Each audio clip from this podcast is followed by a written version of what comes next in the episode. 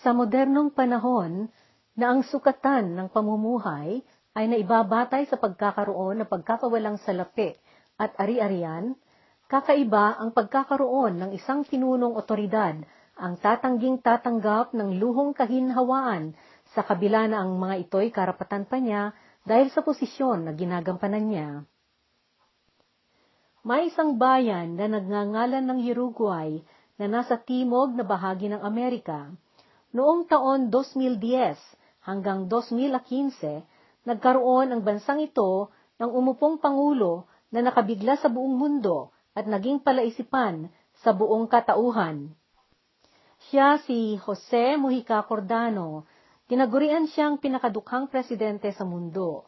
Mas ginusto pa niya ang tumira sa bahay na hamak lamang kung ito ay ikumpara sa grandeng palasyo na Suarez y Reyes sa distrito ng Prado at may naninilbing 42 empleyado, mga nakatalagang nauukol sa kanya bilang presidente ng bansa. Ang mas ginusto niyang tirahan ay ang munti nilang tahanan na nasa loob ng isang di kalakihang ari-arian ng kanyang asawa. Habang siya'y gumaganap na presidente, ang tangi niyang tinanggap na serbisyo mula sa gobyerno ay ang nakamandato na batas na kinakailangan na lagi-lagi lamang siyang may gwardiya na naniniguro sa kanyang seguridad. Niminsan ay hindi siya gumamit ng kurbata ng ehekutibo at sandalyang palagi niyang kasuotan sa paa. Pinagtulungan nila ng kanyang asawa na senador din sa bansa ang pangangalaga nila ng bahay nila, at nagsaka sila sa lupa ng sarili nila. Ang kanyang naideklarang halaga sa unang taon ng kanyang pagiging presidente ay pinaglagay lamang na $1,800 na siyang halaga ng kanyang mga kasuotan at lumang sasakyan. Ibinigay niya ang kanyang sweldo sa mga mahihirap at higit na nangangailangan. Nagtanim silang mag-asawa ng bulaklak na chrysanthemum na siyang ipinagbebenta nila para mapagkukuhanan nila ng kanilang ikabubuhay. Napagtagumpay niya ang kanyang buhay pagkatapos na mapalabas siya mula sa 12 taon niyang pagkakabilanggo. Magsasaka ang opisyal na nakatala niyang propesyon. Ang sabi niya, "Hindi ka hihintong maging karaniwang nilalang dahil sa pagiging pangulo mo." Ang buhay ni Pepe. Panahon noon ng dekada 1970, prominente na kasapi si Jose Pepe Mujica sa isang kinatatakutan na lupo ng mga rebelde na kilala sa taguring Tupamaros sa Uruguay. Isang maliit na bansa ang Uruguay sa Timog Silangan na bahagi ng Timog Amerika o Latinong Amerika. Bumibilang lamang ng 3 hanggang 4 na milyon ang kabuuan ng populasyon doon. Ang Tupamaros o lupo na Movimiento de Liberación Nacional o MLNT, kilusan ng liberasyong pambansa, ay pagkakaisa ng mga revolusyonaryo na lumalaban sa sistema ng gobyerno. Sa mga panahong iyon, si Jose ang pangunahing rebelde na hinahanap ng mga otoridad para dakipin. Namuno noon si Jose ng ilang beses na panlusob sa mga malalaking bangko, at isa-isa sa mga panlulusob na isinagawa niya, nagkaroon ng matinding madugong bakbakan. Nakipaglaban sila sa mga pulisya. Natamaan si Jose at lumusot ang 6 na bala ng baril sa katawan niya. Subalit naligtasan niya ang kanyang pagkakatama. Hindi nagtagal at dumating sa kanya ang pagdusa na siyang nagpabago sa kanyang buhay. Sa mga naganap na pakikipaglaban ng mga revolusyonaryo na lumalaban noon sa represibo na pamumuno ng gobyerno, hindi lamang buhay ng mga Tupamaros ang nanganib. Maraming mga sundalo, pulisya at sibilyan ang nasangkot at namatay. May mga 3,000 sa mga Tupamaros ang nahuli at nakulong. 9 ang mga pinuno na kinabilangan ni Jose. Naihiwalay sila sa kadamihan ng mga kasamahan nila at napatawan sila ng pinakamalupit na parusa. Sa pagbabago ng tiyempo sa mga sumunod na taon, nagbago rin ang naging kapalaran nila. 3 sa mga kasamahan ni Jose ang nagtagumpay sa kanilang pamumuhay noong sila'y napalabas, pagkatapos ng 12 taon na pagdurusa nila sa kulungan. Si Hernandez Huidobro ay naging politiko at manunulat. Si Henry Engler ay naging siyentipikong surhano sa utak. Si Mauricio Rosencof ay naging manunulat at makata.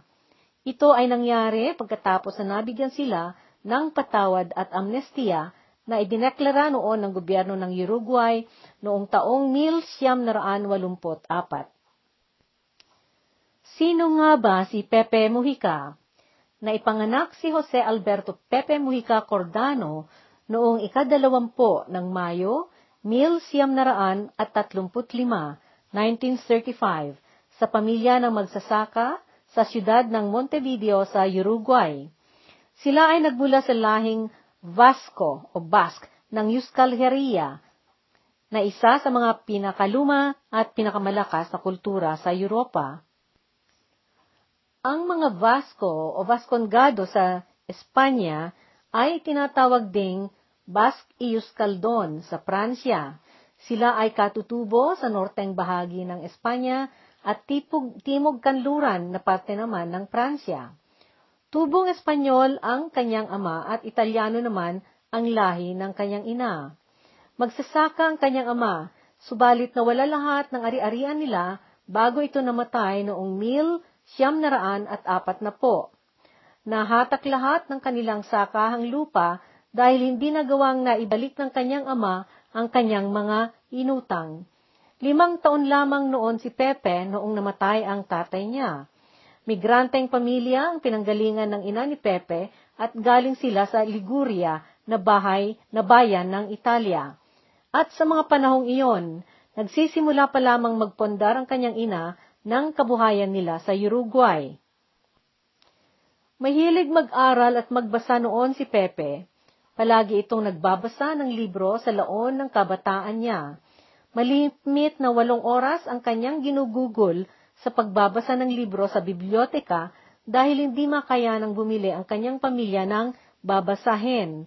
Ang kanyang mga nabasa sa kanyang pagkabata ay nakatulong sa kanya sa mga dumating na taon sa buhay niya. Noong siya ay lumaki, sumapi si Pepe sa isang radikal na partido ng politiko at naging gerilya ito. Noong dekada 1970, 1970, napasama ito sa pakikipaglaban at barilan at kamuntik siyang namatay. Siya ay gumaling at nagpatuloy itong naging aktibo sa pagiging gerilya.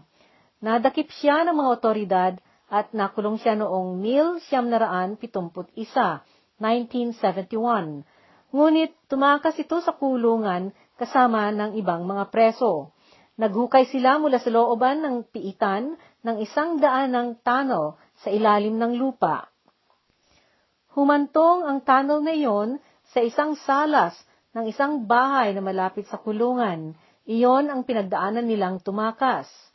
Nadakip na naman siya pagkaraan ng 1 buwan, subalit nakatakas na naman ito. Sa pangalawang pagkakahuli sa kanya, kasama niya ang mahigit sa 10 preso na tumakas sa pamamagitan ng pagsakay nila sa isang tablang kahoy na ginawaan nila ng gulong. Ito ang ginamit nilang sasakyan sa loob ng daan na hinukay naman ngayon ng mga kasama nilang mga gerilya na nasa labas ng presohan. 4 na beses na nahuli si Pepe. Sa kanyang huling pagkakaaresto at pagkakadakip, nakulong ito ng 13 taon. Dito niya naranasan ang pinakamasaklap at pinakamalupit na pagkakaparusa. May mga tiyempo na kagaya ng mga kasama niya noon, inipon niya ang kanyang ihi upang mayroon siyang mainom. Kasama sa parusang ginawad sa kanila ang hindi nabigyan ng tubig na mainom. Ayon sa isa sa kanila si Rosencof, noong siya nagsalita sa panayam, noong siya nakalabas pagkaraan ng ilang taon, malimit noon na mahigpit na kakapit sa bato noon si Pepe para hindi siya mapasigaw. 1 taon silang hindi naligo at nabuhay sa matinding kadumihan. Sa loob ng kanilang pagkakabilanggo, naalala ni Pepe yung mga di mabilang na mga araw na sa kanyang pagtulog ay lagi siyang nakikinig sa mga bulong-bulungan ng mga langgam. Kung minsan noon Nakikipag-usap siya sa napadpad sa kulungan niya na dalawang palaka na naligaw. Minsan-minsan, inihahati-hatian niya ang mga pirapirasong tinapay ang mga dagang nagtatakbuhan sa kulungan niya. Sa mga sandaling iyon, nabuhay sa kanyang mga alaala ang mga bagay-bagay na nabasa niya noon nung siya ay bata pa. Sa kabila ng di mabilang na pagdurusang tiniis niya, naswertehan ni Jose na malagpasan ang madilim na buhay sa kulungan. Noong 1985, nagbago ang batas ng gobyerno ng Uruguay at nagkaroon sila ng demokrasya. Namigay ang bagong gobyerno ng Uruguay ng amnestiya at patawad sa mga nabilanggo na preso dahil sa kanilang idealismo sa politika na kontra dati sa patakaran ng dating gobyerno. Nagawaran si Pepe at mga kasama niya ng amnestiya at sila ay pinalabas at pinalaya. Ilang taon ang lumipas, sumapi si Pepe sa isa sa mga bagong partido na naitayo sa politika sa Uruguay. Ito ang Movimiento de Participación Popular, o kilusang popular na pakikisapi. Marahil na noon ang kanyang naranasang pagkakabilanggo ay nanggising ng ebolusyon sa kanyang damdamin at kaisipan ukol sa pananaw sa buhay. Sa mga sumunod na taon, sabi niya tungkol sa kanyang karanasan, "Napag-aralan ko na ang isang tao ay maaring magbago. Hindi ako namuhi. Alam mo ba kung gaano kalaki ang ginhawa ng hindi mapuot? Hindi ako maniniwala na ang pagpapahirap na gaya ng pagtitias niyan ay bibigyan ka ng ningning ng dangal." Iwinaksi niya ang anumang sama ng loob na naramdaman niya laban sa mga namagpahirap sa kanya sa kulungan. Sabi niya, "Kung hindi sila, meron at merong hahalili na papalit sa pwesto nila. Hindi maiiwasan yan. May mga bahagi ng sosyedad na kapag pinakialan mo iyan, sasabog ang impyerno. Subalit, ang pait ng sama ng loob ay walang kabuluhan at walang pupuntahan yan. Lason iyan na masama. Hindi maaring mabubuhay ka lamang na naniningil ng pautang na wala namang magbabalik. Hindi ganyan ang buhay. Ang buhay ay bagay na darating. Nagdusa ako, subalit hindi ko kailangan ang kakapit sa pagkapuot. Hindi ako naging ako ngayon kung hindi ko ibinuhay na gaya ng naitakdang nangyari ang buhay ko." Noong taon 1994, nahalal si Jose na diputado. Napili siyang senador noong 1999. Sa pagbabalik niya sa politika, nakamit niya ang tiwala, paggalang at suporta ng mga karaniwan at pobreng mga mamamayan. Pinakasalan ni Jose si Lucia Topolanski noong taong 2005. Galing si Lucia sa pamilyang mayaman, subalit noong nagdalaga ito, naging rebelde at nakisapi sa mga gerilya na Tupamaros. Dito sila nagkita ni Jose bilang magkasamang rebelde. Hindi sila naswertihang nagkaroon ng supling, at sila'y nanirahan sa pag-aari ni Lucia na namanan niya sa kanyang pamilya, isang sakahan sa Rincón del Cerro na nasa labas ng Montevideo. Doon, nagtanim sila ng mga bulaklak na chrysanthemum na siyang ibinenta nila. Kagaya rin ni Jose, si Lucia ay may masugid ring pagnanais na magsilbi sa kanyang bansa. Siya ay naging senador mula 2005 hanggang 2017, at naging vice-presidente ito mula 2017 hanggang 2020. Noong 2010, 25 taon mula noong si Jose ay lumabas sa piitan na ihalal itong presidente ng Uruguay. Sa kanyang pamumuno ng gobyerno, nagtagumpay itong nagkamit ng respeto at atensyon ng buong daigdig dahil sa pamamaraan ng kanyang buhay. Sa magaling na pamamahala ng kanyang administrasyon, bumaba ang bilang ng mga walang trabaho o walang pamamaraang pagkakabuhayan. Tumaas ang sweldo ng mga manggagawa at nadagdagan ang pensyon ng mga mamamayan na nagretiro na sa trabaho. Bumaba rin ang datos ng kahirapan ng bansa mula sa porsyento na 10% at 4 na puntos o 10.4% at naging 5% at 7 na puntos o 5.9% noong taong 2012. Naging laganap sa daigdig ang popularidad ni Jose sa talumpati na kanyang isinagawa sa Komperensya ng Unyon ng Mga Bansa o United Nations sa Rio de Janeiro sa Brazil noong taong 2012, pinulaan niya ang laganap na konsumerismo sa mga sosyedad sa mundo. Ano ang mangyayari dito sa planetang lupa kung lahat ng mga katutubo ay magkakaroon ng mga sasakyan ng bawat isa na gaya sa Alemanya? Gaano karami ang kantidad ng maiiwan na hangin na ating mahinga? Sinabihan niya ang mga delegasyon na nag-atendar sa kaganapan na ihinto nila ang pagpapabaya at ang magastos na pagkukumperensya na wala rin namang kahihinatnan. Sabi niya, "Isa akong matanda na, na nahulma sa laman at buto, na may masidhing hangarin at puso. Ihakbang ko ang aking paa ng malimit, subalit iyan ay nakalaan sa magandang hangarin." Sa kabila ng pagkakaroon ng nakatakdang tirahan niyang palasyo bilang presidente ng bansa, opisyal na pinakamataas na tungkulin sa gobyerno, pareho sila ng kanyang kabiyak na hindi nagnais na lumipat at tumira sa palasyo. Mas ginusto nila ang tumira sa kanilang karaniwang bahay sa sarili nilang lupain. Doon, kasakasama nila ang kanilang aso na 3 lamang ang paa. Ang pangalan nito ay Manuela. "Nabuhay ako na ganito sa tanang buhay ko," sabi ni Pepe.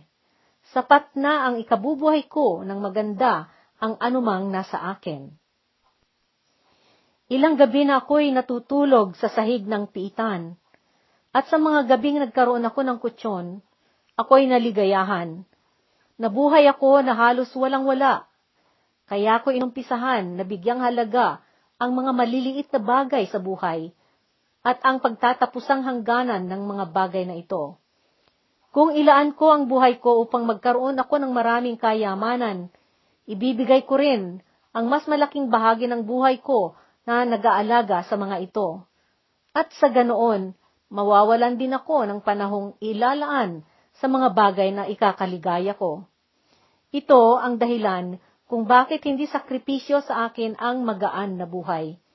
Sa halip, tatanggapin ko ang magkaroon ng madaming panahon na ilaan ko sa mga bagay-bagay na makakapasaya sa akin, at ito ang magpapatibay sa kalayaan. Iyan ang sukatan ng katuturan ng kalayaan ko. Sa wagas na ganyan ako, mas nakayayaman." Mula noong naupo siya bilang Pangulo, kinaya ni Jose na gawin ang Uruguay na siyang pinakamatatag na bansa sa buong Timog o Latinong Amerika pagdating sa seguridad ng bansa. Isa ito sa 10 bansa na may pinakamagaling na pamamaraan at sistema ng pag-aaruga at pagprotekta sa kapaligiran sa lupa. Isa pa ito sa 20 pinakamatatag na demokrasya sa buong mundo. Sa kasalukuyan, itong bansang ito ang kinaroroonan ng pinakamataas na estado ng pagkakapantay-pantay ng mga tao sa mata ng hustisya. Ito rin ang may pinakamataas na estado sa pagpatubo at pagpabuti sa kabuhayan ng kanyang mga mamamayan. Bagaman ito ay resulta ng maraming taon na pagkakaroon ng mabuti at magaling na gobyerno sa pagpapalakad ng demokrasya, malaki ang impluensya ng administrasyon ni Jose sa pagkakakamit sa ganitong kabuting kahihinatnan. Ni minsan ay hindi kinalimutan o tinalikuran ni Jose ang pinanggalingan niya sa buhay. Buhay na buhay sa alaala niya ang kanyang pagkabata, gayon din ang kanyang pamilya. Naaalala niya na noong namatay ang kanyang ama, naghirap sila ng matindi dahil sa kawalan. Kaya, noong naging Pangulo si Jose ng bansa, ibinigay niya ang 70% ng kanyang sahod sa mga aba at mga taong nangangailangan. Ito ang dahilan kung bakit tinagurian si Pepe na pinakadukhang presidente ng bansa sa daigdig. Dahil sa mapakumbaba at hindi marangyang pamumuhay nila ng asawa niya, at dahil sa hindi nila panginginabang na magluho o tatanggap ng mga pribilehiyo at mga pabor na karaniwang naibibigay sa mga nasa posisyon, naging kakaiba si Jose sa mga tao. Ang kanyang disposisyon ay kaisipan, ay ginalang at hinangaan ng mga iba-ibang mga nasyon sa buong mundo. Pagsimula pa lamang niya noong siya'y umupo sa gobyerno, inihayag na niya na iyong 5 taon na termino ng kanyang pagkapangulo ay iyon lamang din ang laon ng kanyang pag-upong pangulo ng bansa. Ginamit niya ang pagkakataong iyon na nagpasimuno ng mga reforma ng sosyedad.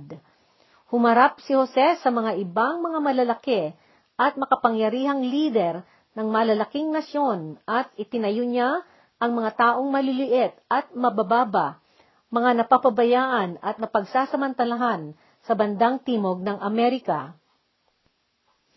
Kontentong-kontento na siya sa kanyang lumang sasakyan na Volkswagen Beetle Fusca na modelong 1987, 1987. Ito ang lagi-lagi niyang ginagamit na sasakyan at hindi niya tinanggap na gamitin ang marangyang sasakyan na nakatakda para sa kanya bilang presidente. Noong taon 2010, masasabi na ang halaga ng kanyang sasakyan noon ay $1,800 lamang, katapat ng mga 86,000 pesos sa pera ng Pilipinas. At kung ihambing ito sa karaniwang sasakyan ng mga namumunong opisyal sa ibang bansa, ang karaniwang mga sasakyan ng mga ito ay mga pinakamatibay, pinakamoderno, at pinakamamahal sa mga milyon-milyong piso na halaga.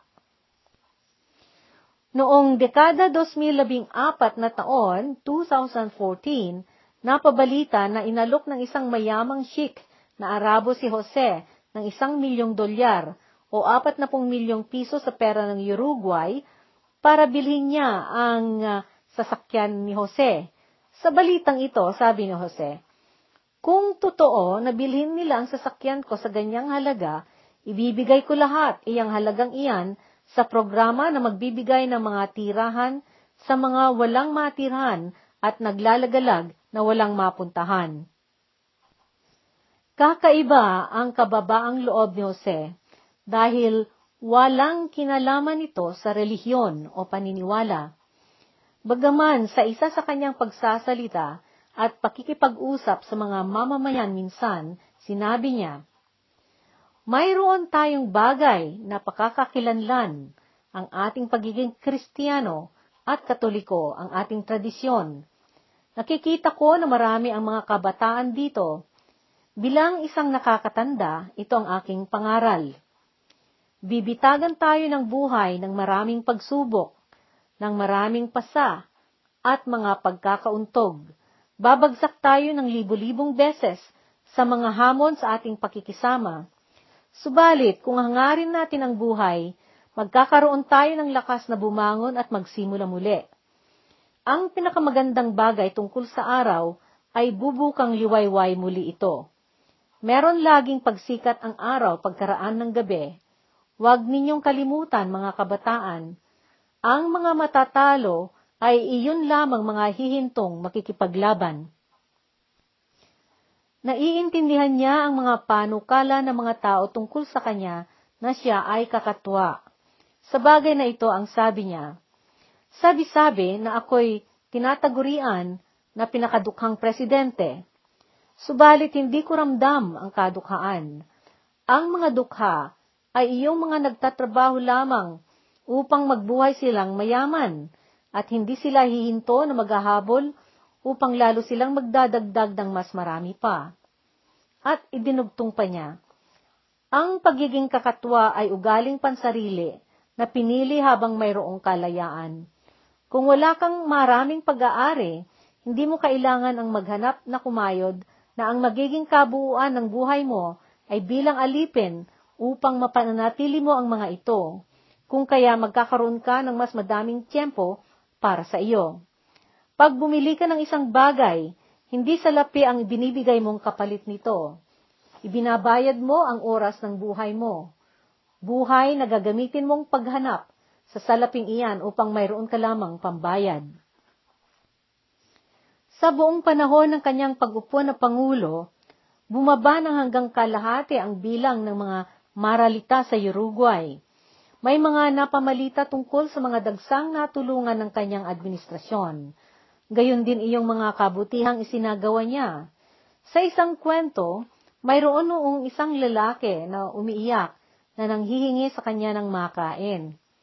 Ipinasok ni Jose ang kamay niya sa kanyang bulsa at nanguha ng pera na ibinigay niya sa lalaki na pambili nito ng pagkain niya. Pero bago niya binigay ito, sabi niya, "Bibigyan kita ng pambili mo kung hihintuan mo ang pag-iyak." Kaagad namang huminto ang lalaki sa kanyang pag-iyak. Nagpasalamat ito at nakiusap na magpatuloy na presidente si Jose hanggang siya ay nabubuhay. Ngumiti lamang si Jose na nagsabi na hindi nga lamang ganoon ang kanyang intensyon. Noong taong 2015, bumaba si Jose Mujica sa kanyang pagiging presidente. 5 taon lamang talaga ang nakatakdang termino ng opisyo ng presidente sa Uruguay. Batay sa kanilang batas, minsan lamang ang termino ng opisyo ng Pangulo ng Bansa. Noong dekada 2020, nagkaedad ng 85 noon si Jose. Sa taong ito, nagpasya na siyang permanente na siyang magretiro sa politika. Dito na nagtatapos ang kwento tungkol kay Jose Pepe Mujica.